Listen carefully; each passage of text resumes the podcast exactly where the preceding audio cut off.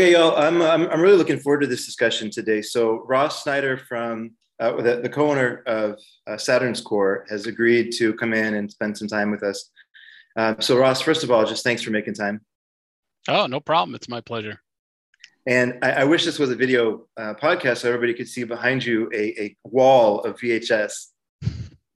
Um, is that your personal collection? It is, yeah, yeah. This one one wall. One wall. uh, have you always kind of been a collector? Yeah, always for a long time. Um, I probably got into um, you know physical media starting with VHS. Um, probably like 87, 88, something like that, um, when I was very young. And um, was really excited about being able to buy movies and own them as opposed to renting them. So um, I've been collecting movies ever since, really, in whatever form they come out. So obviously, I have a uh, affinity for the analog format, but um, you know, obviously, I'm into was into DVDs and Blu-rays and UHD and and on and on. Yeah, yeah, yeah. Well, um, uh, that's great. So I thought it might be fun just by the way of intro. There, by the way, I want to point people, anybody listening, there's a really good conversation with Ryan over at Disconnected. Um, the the first release, uh, I'm sorry, with you specifically to give kind of the history of Saturn's Core. I think it's a great intro.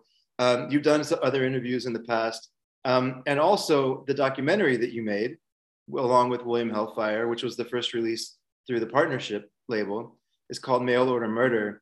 And I think that's also an amazing introduction to shot on video as well as Wave uh, and a lot of the work that you're doing.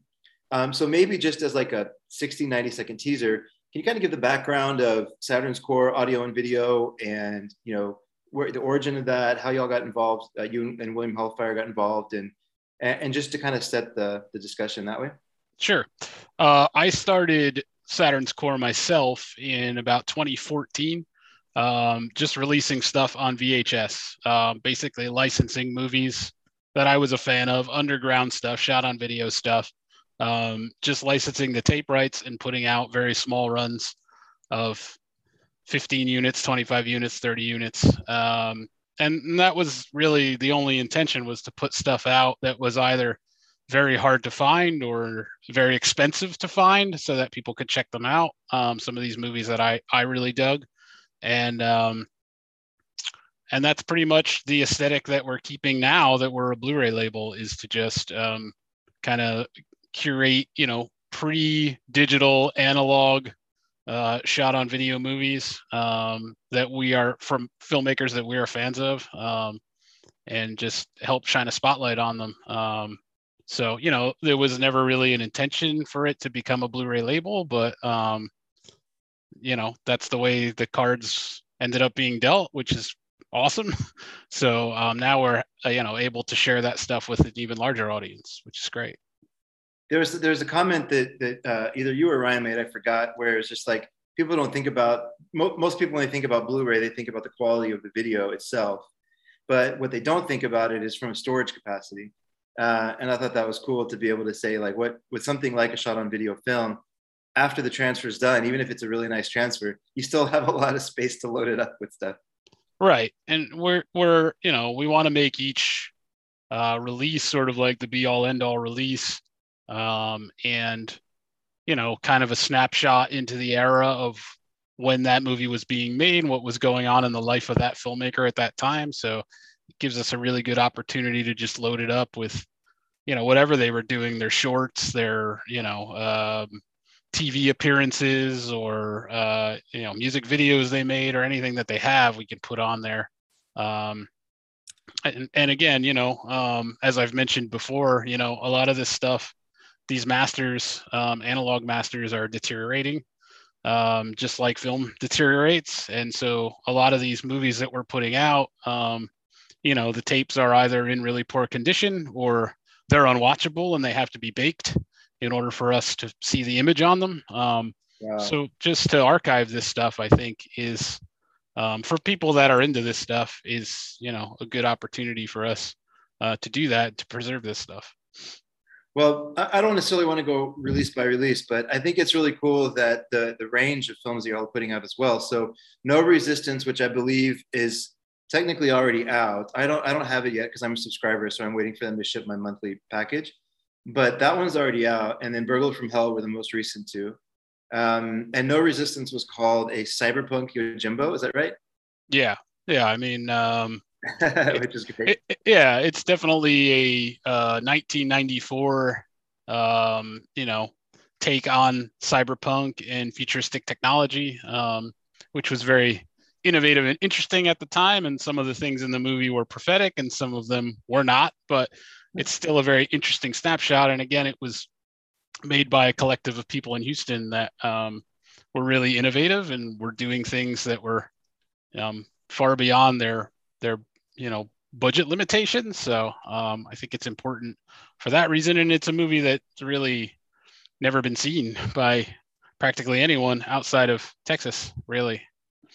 And they, yeah, maybe maybe a few local video, video stores in the area when it came out or something like that, right? If they, yeah, it, it played at um, a lot of film festivals in Houston and got some really good write-ups um, by critics from Houston that are now um, much bigger critics. Um, some of whose quotes we used on the box and stuff. Um, but yeah, I had a really good reception on in Houston, and it's also interesting because the filmmakers that made it were very tied into the Houston music scene at the time. So it has a lot of um, underground uh, Houston musicians from different bands, um, mainly the Pain Teens, who not only composed the score, but um, the members act in the movie as well. Um, so it's a it's a pretty interesting snapshot of um, you know what was going on in the underground in, in Houston at the time.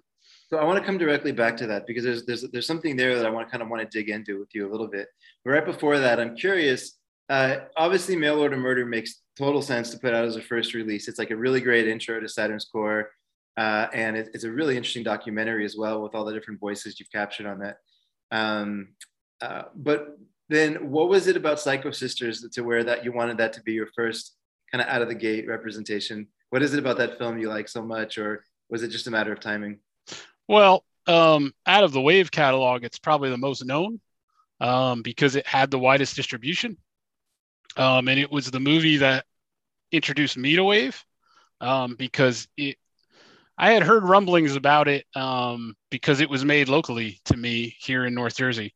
Um, and so I had seen ads in magazines and flyers. Um, the world premiere screening actually took place at the college that's about um, a few miles down the road from where I'm sitting right now. Um, so I had seen flyers for that around at local record stores and stuff. And so that movie was on my radar. And um, then it showed up at my local video store. Um, and I rented it and um, I liked it as like a regionally made curiosity. I thought it was, um, you know, some some of the things that people seem to dislike about it, I liked about it, which was that the fact that the women in it are you know the aggressors and actually take their vengeance out against men as opposed to the other way around that we're yeah. used to seeing in slasher movies um, but um, you know I, I, had rented that and, and i got a kick out of it and then like a month later in the same video store they had a tape that appeared on the shelf called waves most gruesome Death. and they had filed it uh, erroneously in the like real death faces of death alcove Okay. Um, so they obviously didn't know what it was, and and I didn't know what it was either because I I looked at it and I'm looking at the back and it has the actresses from Psycho Sisters, it has Pamela Sutch and Tina Krause. Yeah. And I'm like, I don't know what this is, so I rented it and I took it home and I, I put it in, and it was just an hour and a half of staged death sequences. Like it would have a name of a movie, like Dead in the Pool, and then it would just be like a woman drowning but obviously staged. And like we know now that like parts of Faces of Death were staged, but this is like, you know, made in a guy's backyard. There's no attempt of reality here. Yeah. And I watched this whole tape and I st- I'm like, these aren't previews. Like, I don't know what I'm watching here. but at the end, it said, you know, if you like this, mail away for the catalog, Wave Productions, P.O. Box, whatever. And um, as someone who was interested in shot on video movies and regionally made movies i mailed away for the catalog because i was like i gotta find out like what this is what this is all about and then i started to get a newsletter in the mail from wave and that's how i learned about uh, gary whitson um, who was the founder of wave and the fact that they were making custom movies yeah. um, for for fans basically to write and finance their own movies and um, that's how I was introduced to the world of Wave. So um, through Psycho Sisters initially, um, that kind of led to my discovery of Wave altogether. And you know, um, the filmmaker that made Psycho Sisters, Pete Jacelone, um, he basically financed it as a as a custom movie because he didn't have movie equipment. So he was the first person to make a movie with Wave and basically say, well, here's my money, but I want to make this movie. I want to sit in the director's chair and make it. Um, and because of that, it was more like a real movie than kind of the rest of the Wave movies. And it got distribution through EI um, Independent Cinema, which is still around today as Camp Motion Pictures, or um, they've had many names over the years. But Psycho Sisters was in a lot of video stores here. And as we made the documentary, we learned a lot of video stores everywhere. So we just felt like, well, this is a good, this was my introduction to Wave. So I feel like this is a good introduction to Wave for maybe someone who has no idea. So this is, uh, so this is the thing I love about Wave though, right? Is nowadays in 2022, anybody with a phone can basically become a filmmaker, right? And yes. Like with YouTube and Vimeo and on and on, Facebook, like on and on and on. There's like a million platforms to upload your videos. And if people start watching them, then all of a sudden you're a filmmaker. I mean, you're a filmmaker anyways. Right. But but like back in the 80s and the 90s, I feel like Wave was this funny spot where it was really kind of revolutionary in what it was doing. Of like the first round of that, uh, sort of like anybody can, you know, that with the camera can become a filmmaker and get their films distributed.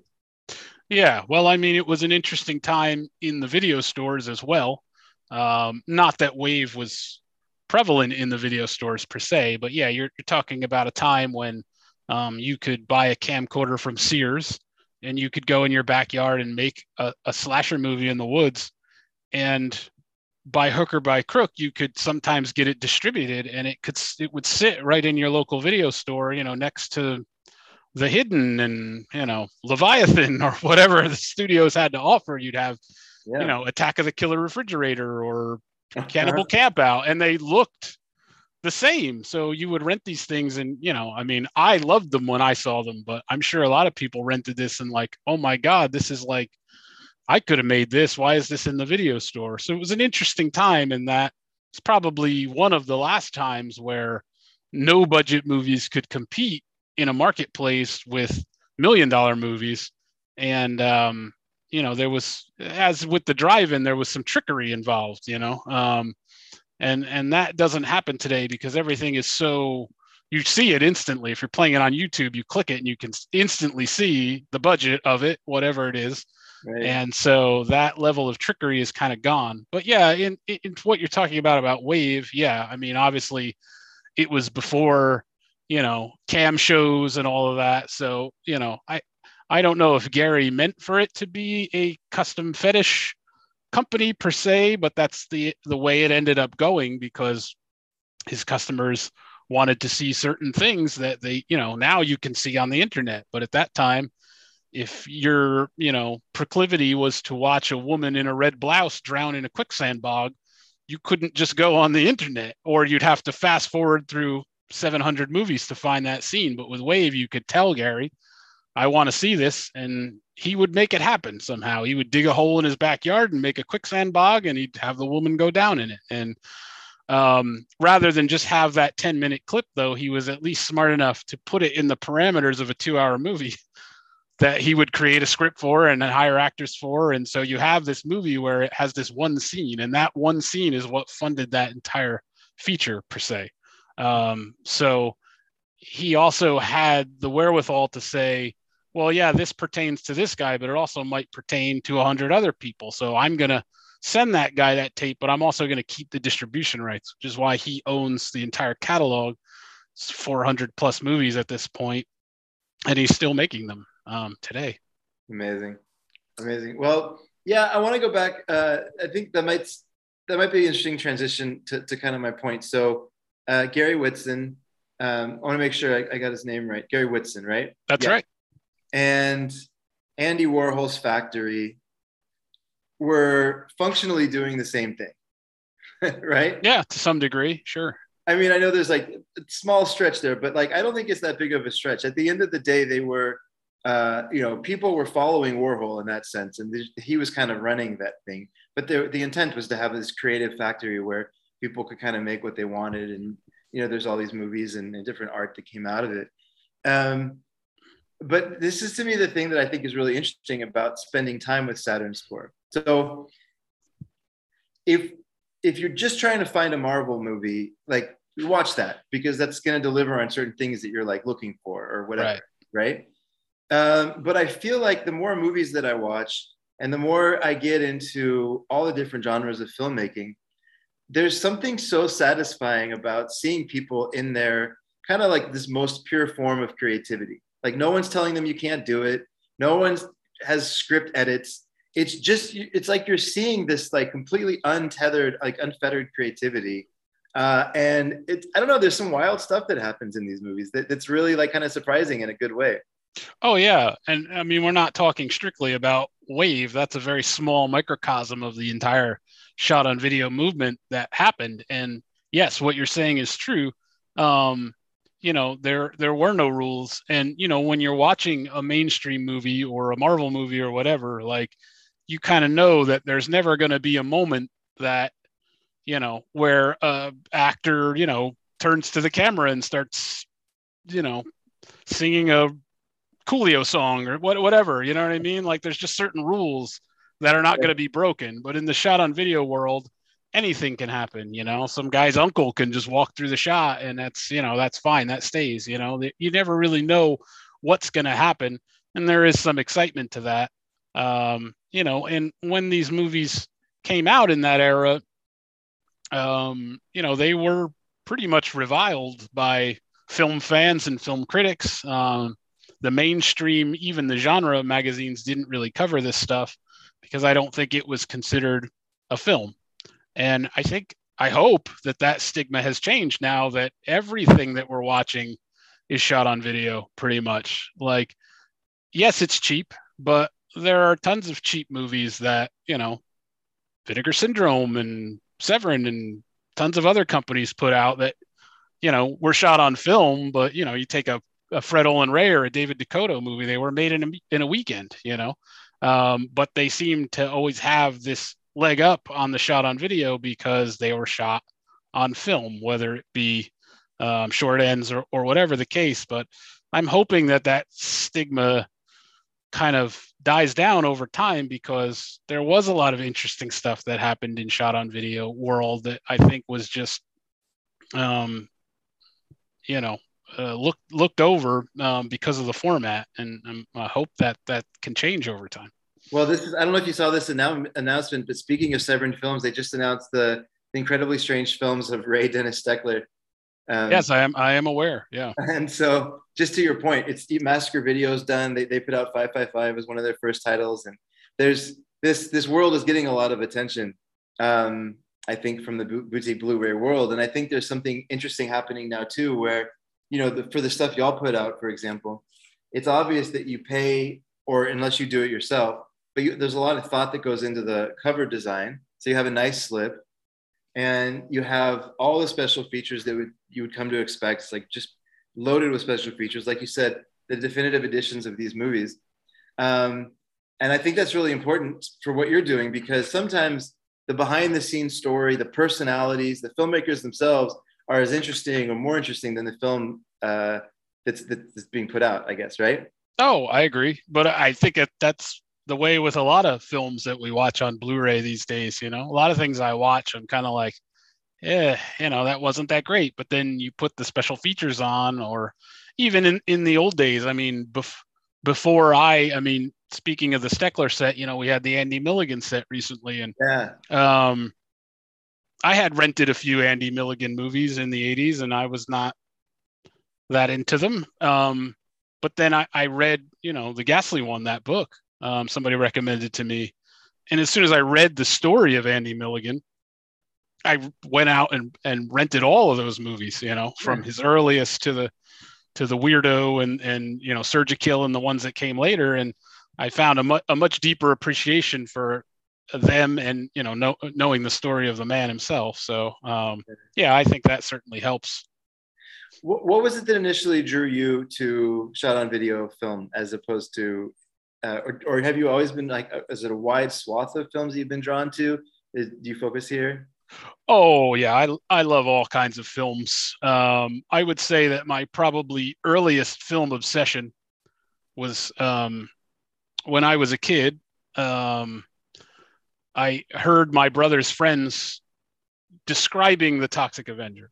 Uh-huh. And what happened in it, and it just, you know, it's one of those things that you go, well, that that can't really happen in that movie. Like they can't stick a guy's hands in the French fryer, and they can't, you know, run over a little boy's head and stuff. And then I rented that, and again, I was probably nine, ten years old, and it just blew my mind. And um, so my earliest film obsession was Troma. Um, their entire catalog. I that's mostly what I collected when I first got into uh, VHS. And at the time, there was no Troma Team video and there was no Troma catalog. So I would go and look at the boxes in the video stores until I found ones that said, you know, Lloyd Kaufman, Michael Herz present a Troma Team release. And um, yeah.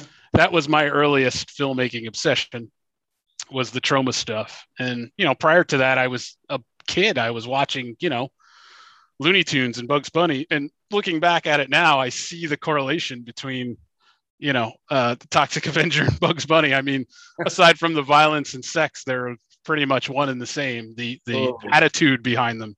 Um, but yeah, I mean, I you know, my my film tastes obviously grew far beyond that. Um, mostly into horror, and then you know, like everyone else, into Italian horror and and beyond, and eventually into you know art house movies and you know all the great stuff you know Buñuel and you know uh, Bergman and you know all, all the great stuff. So my my my film tastes sort of run the gamut.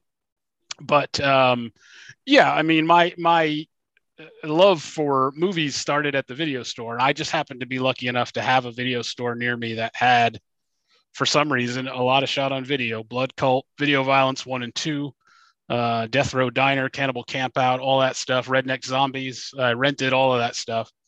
And I think because of my age, um, being uh, having grown up in the late 80s into the early 90s, um, you know, a lot of the videos we watched on MTV were shot on video, and we watched cable access all the time, and the commercials that were on TV were all shot on video. Yeah. Um, I've come to find out were made in a lot of cases by people that were making shot on video movies around here. Um, okay.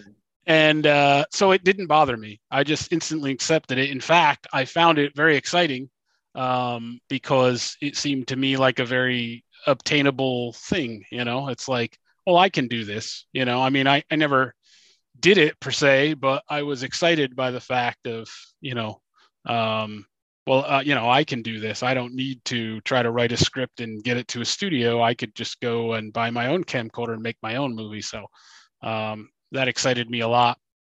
In the same way as, you know, when I discovered punk and hardcore, and you know, when you go to a show and you can stand right in front of the stage and interact with the band, as opposed to sitting in the, you know, second tier of a stadium. It was that same sort of thing. I kind of felt at one with the filmmakers. And, um, you know, for me, we had conventions locally, Chiller Theater, which were just mind blowing at that time. And you could go there and meet all these people, you know what I mean? So, um, my, the filmmakers that I loved growing up, like Wes Craven and Brian De Palma and Sam Raimi, and, you know, you couldn't go and meet them um, right, right. But you could go meet J.R. Bookwalter and you could go meet Kevin Lindenmuth and and interact with them and ask them questions. And so it was uh, it was very game changing for me. And that's part of that era that I love. Uh, obviously, that you know we continue with Saturn's core. What's funny you mentioned Buñuel out of all the ones that you just mentioned. I think there's a, a strong tie about people that can sit through a Buñuel movie and, and like it, or a Jodorowsky movie and enjoy it, versus the let's call it like you start getting into the Troma movies and the Agfa world and the shot on video world and like have you ever seen a documentary that came out uh, a few years back called Giuseppe Makes a Movie? Um, uh, yes, yes, yeah, Giuseppe right. Andrews, yeah. Giuseppe Andrews. But like a lot of this stuff that's being done, I think there's a very similar kind of like anarchic spirit behind a lot of these movies. Um, and I, I find Buñuel's very easy to love for me. He's always one of the ones I quote as one of my favorites. And, and actually, a big reason why he happens to be extremely talented as a filmmaker, but the spirit behind all those movies is very like he's rebelling against something. It's very anarchy kind of driven. Yeah. Um, and I feel like those are the, the, the crazy filmmakers are always the ones that I am drawn to. Um, you know, from Buñuel to Von Trier to Jodorowsky to Herzog, um, yeah. the ones that are notorious for being rebel rousers and provocateurs are probably my favorites. And there is definitely some of that spirit in the SOV world um, from, you know, people like Charles Pinion and, and those that were um, doing very innovative things. And then you have literal crazy people that are making movies in the shot on video world. I mean, people that when you meet them and delve into their lives are, you know, kind of on the edge, really um, so there there are a, a, lot of people that are that are really out there, you know, and then there are definitely some people that were trying to. I, I think more into the 90s um, when you got into the 90s, whereas there was the video store thing was kind of dying down. When you had you know uh, filmmakers, you know like J.R. Bookwalter and Eric Stanze and you know Scooter McCrae and these guys, I think we're trying to prove that um, they could be artistic with no money or could do something really innovative without money. So I think it was more of a proving ground than a commercial venture to try to, yeah. you know, make money off of this per se. Well, if you look back, and I, I, don't want to make too much of this point, but if you look back all the way through history uh, and uh, invention, right? The people that were on the fringe of invention were always considered crazy at their time, right? And I, I don't want to make too much of, you know, sorority slaughter. I'm not trying to compare it to the light bulb Right. but I do think there's something there where, like, because my whole life I had a very classical education, um, very classical, just in general, like very traditional path in education. When got a bachelor's degree, I've always had to defend my interest in punk rock and hardcore music, and I've always had to defend my interest in Troma. It's funny you mentioned Troma. I could, I've got a whole bunch of stories just around Troma and dragging my wife through Queens to go find their studios and, and all this kind of stuff um, that was a big one for me. But one of the things that's always come up for me is like more I've thought about like why I like this stuff so much is because there's there's it, it takes a lot of courage to sort of look at what's being done and do something different, even though you know uh, it's going to be looked at like people are going to look at it kind of sideways. But to just push ahead and be like, you know what, like I, I don't choose to follow these rules that were set up because like I didn't have a part in making the rules. And like, I'm, so I'm not going to choose to accept that this is the only way to make a movie, for example, in this case, right? And I actually like I find there's a lot of courage in that, and there's a lot of intrigue in that for me, because you can take like uh, um, oh man, I'm like I'm gonna forget the name of the movie now, but some of the stuff in Saturn's Core, and in you know there's like uh, uh, special effects, like you'll see somebody like kind of floating, right, flying, or you'll see somebody who's um, uh, what's it called? There's another one where someone just sort of like appeared in the middle of a scene uh, or these are from the mail order murder uh, doc, so it's possible it's a wave and not yet on Saturn's core. Sorry right. if I'm getting them confused. But like, you know, the, the process of sitting down and thinking of how you're going to do this without a budget and and pulling it off to you know varying degrees of success but but generally you know pulling it off to the point where as an audience member you see what they're trying to do um, I, I, think there's something really like worth celebrating in that yeah i agree i mean it, it definitely for some filmmakers you know put push them towards innovation, um, or at least to get the gears moving. Um, you know how to accomplish these things.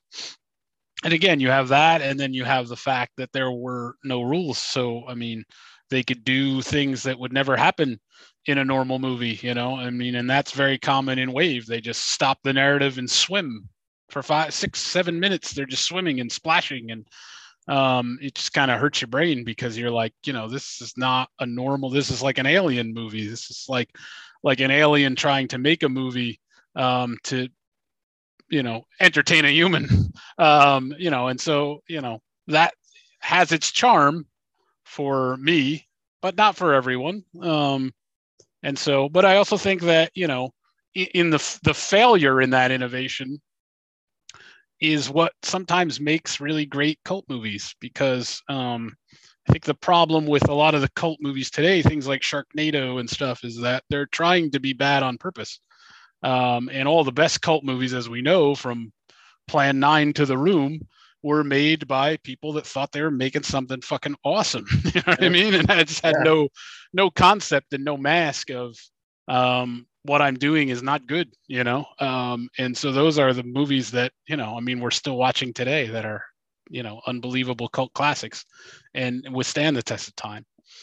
Yeah, when the filmmaker gets offended that people are laughing, that's when you know that they did it for all the right reasons. Right. Yeah. For them, it's the only thing that they just this is like the right way to do it.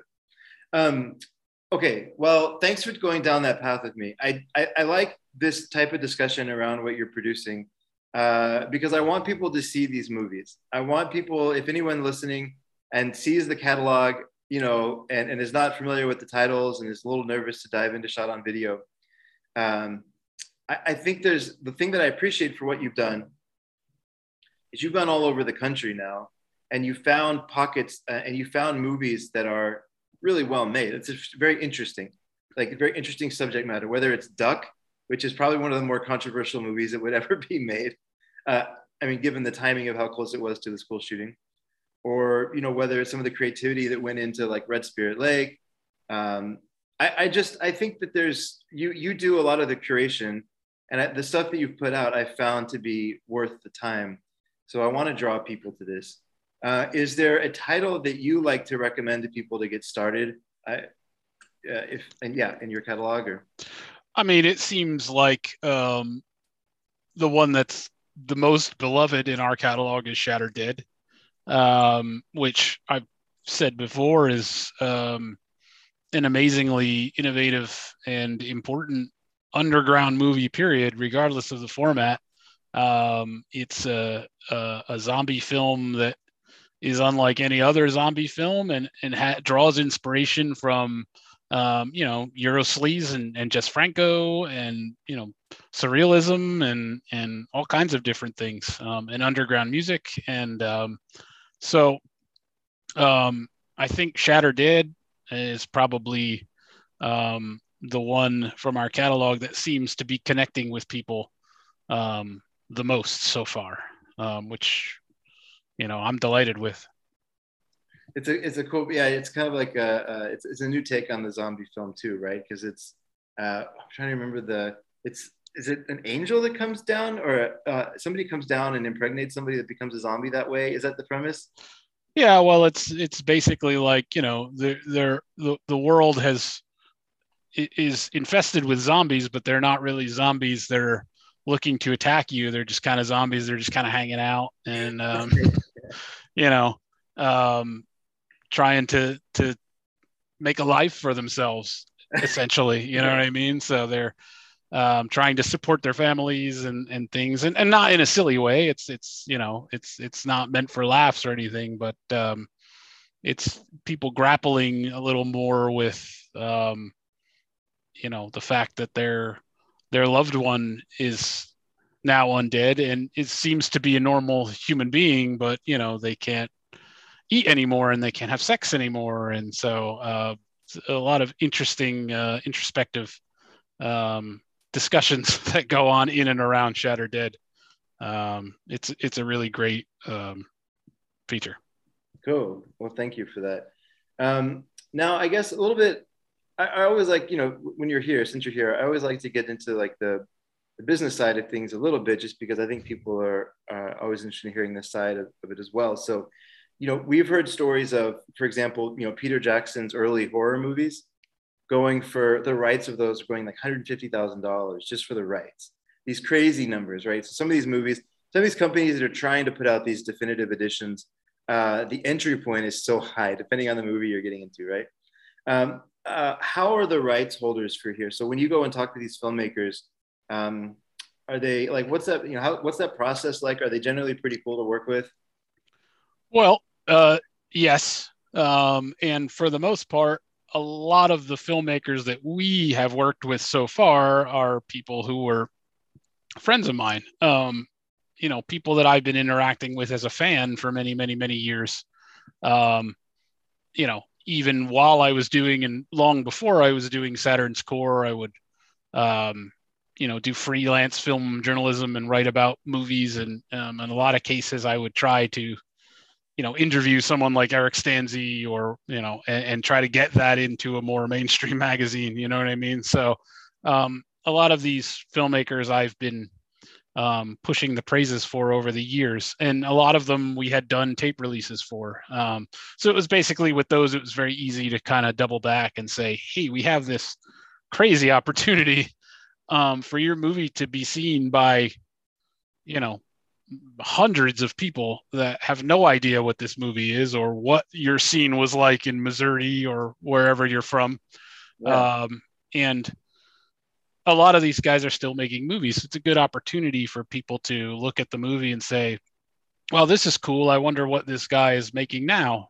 Um, you know, in some cases, it's not going to be for everybody. Um, there's some people that may watch it and never want to see anything from that filmmaker again. But I would say that our our main hurdle when contacting filmmakers is um, trying to convince them that we are not going to fuck them over, um, because it seems like very little money was made with these movies um, in the years of VHS and DVD. Mm. So hmm. when you reach out and say, "Oh, we have this amazing opportunity, and we're going to distribute this all over," and you know, people are going to be able to buy it whether it be on the Vinegar Syndrome site or through Diabolik or through Walmart or wherever, um, it's instantly, um, you know, a discussion about, well, you know, I don't know because, you know, in the DVD era when this was in Best Buy, I made eighty dollars. You know, so um, it that that's our main hurdle. You know, and all we can kind of do is say, hey, look, you know, um, we're filmmakers too. so we we get it um in you know in the case of uh, you know uh, my partner the co-owner of saturn's core william hellfire um you know has been making movies since 95 96 so i mean he's dealt with all the foibles uh, that these filmmakers have. So at least we can have that discussion and say like we know you know like we've experienced this too. And um you know this is going to be a different experience and a different opportunity and you know um, the only goal here is to shine a spotlight on you and your work you know? Well um, that's and speaking of that i guess a lot of the times you have a limited edition that comes out which seems like it ranges from 1 to 2000 depending on the title and then um, some standard editions as well depending on the movie um, are the, the standard editions are they also limited, or do they do they typically stay in print? No, um, they stay in print um, basically until the licensing deal is up. Um, it can be repressed, so um, the standard the standard ones are around for quite a while. That's good. I mean, because if you're selling, I don't know what the totals are. But if you're selling two or three thousand copies, I mean, there's a it's not a life changing check in there, but there's real money in there to be made for for somebody who's trusted you with their movie. So that's great. Um, and and hopefully it does its purpose as well of drawing attention to their movies.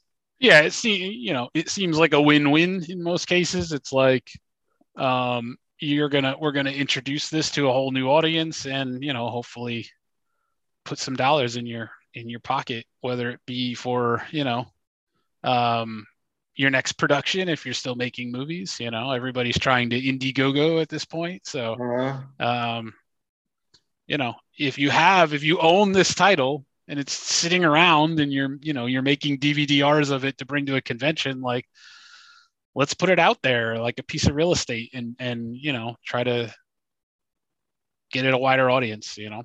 Get some passive income on that thing. yeah, right. exactly. No, that's cool. Um, and do you have a vision for kind of what's next? Like, because y'all have been, I don't know exactly when you started, but it's been about a release a month. If if, if you haven't hit every month, um, are you going to try to keep going with that? Um, yeah, for the foreseeable future, we're trying to, um, you know, keep a pretty steady release schedule, um, as much as we can. Um, and yeah, we have lots of stuff planned. Um, coming up. Um, and, you know, we hope to kind of stick to that same aesthetic as far as that era of shot on video stuff, you know, um, as much as we can. Okay. Yeah, I hope so. And do you, uh, is there a good place for people to reach all if they want to say hi? Like, are you mostly on Instagram or Twitter, or where where do you? Um, yeah, I mean, we have a Facebook. Um, we have an Instagram. Um, the Instagram is probably the most active. It's uh, at Saturn's Core Audio Video, um, and you know we we post up you know whatever news we can about what we're doing. So that's a good place for people to check out what we're doing. Great. Um, well, yeah. I mean, I'm trying to think if there's anything that I missed. What What are the questions that you, or what are the things you would want people to know about you? Is there anything that I missed asking today? Um. No, I mean, I just, uh, I, I hope that, um, you know, people can attempt to um, look past the format and maybe give some of these a try here and there. Um, and you know, for the people that love shot on video movies, which is a huge audience, um, you know, they're they're sort of a given. Uh, we know that eventually we're probably going to put something out that they dig. Um, but you know, for the people that are very film centric, um, I just hope that you know that uh, they give it a try at some point. and it you know it seems like the the tide is turning a little bit on that um, and I, I hope that's the case you know moving forward there's a but by chance have you ever seen a pasolini movie called oedipus rex yes i, I don't know this for sure but like I, it feels like a shot on video movie right Right. Yeah. I mean, there was a, a lot of uh, Signal Seven, and there was a lot of things. You know, uh, things. Uh, even um, Arrabal's, uh, Viva yeah. la Muerte has moments in it. Um, you know, where people were experimenting, and certainly um, another scene that I love is the uh, Cinema of Transgression, the New York Underground of the '80s.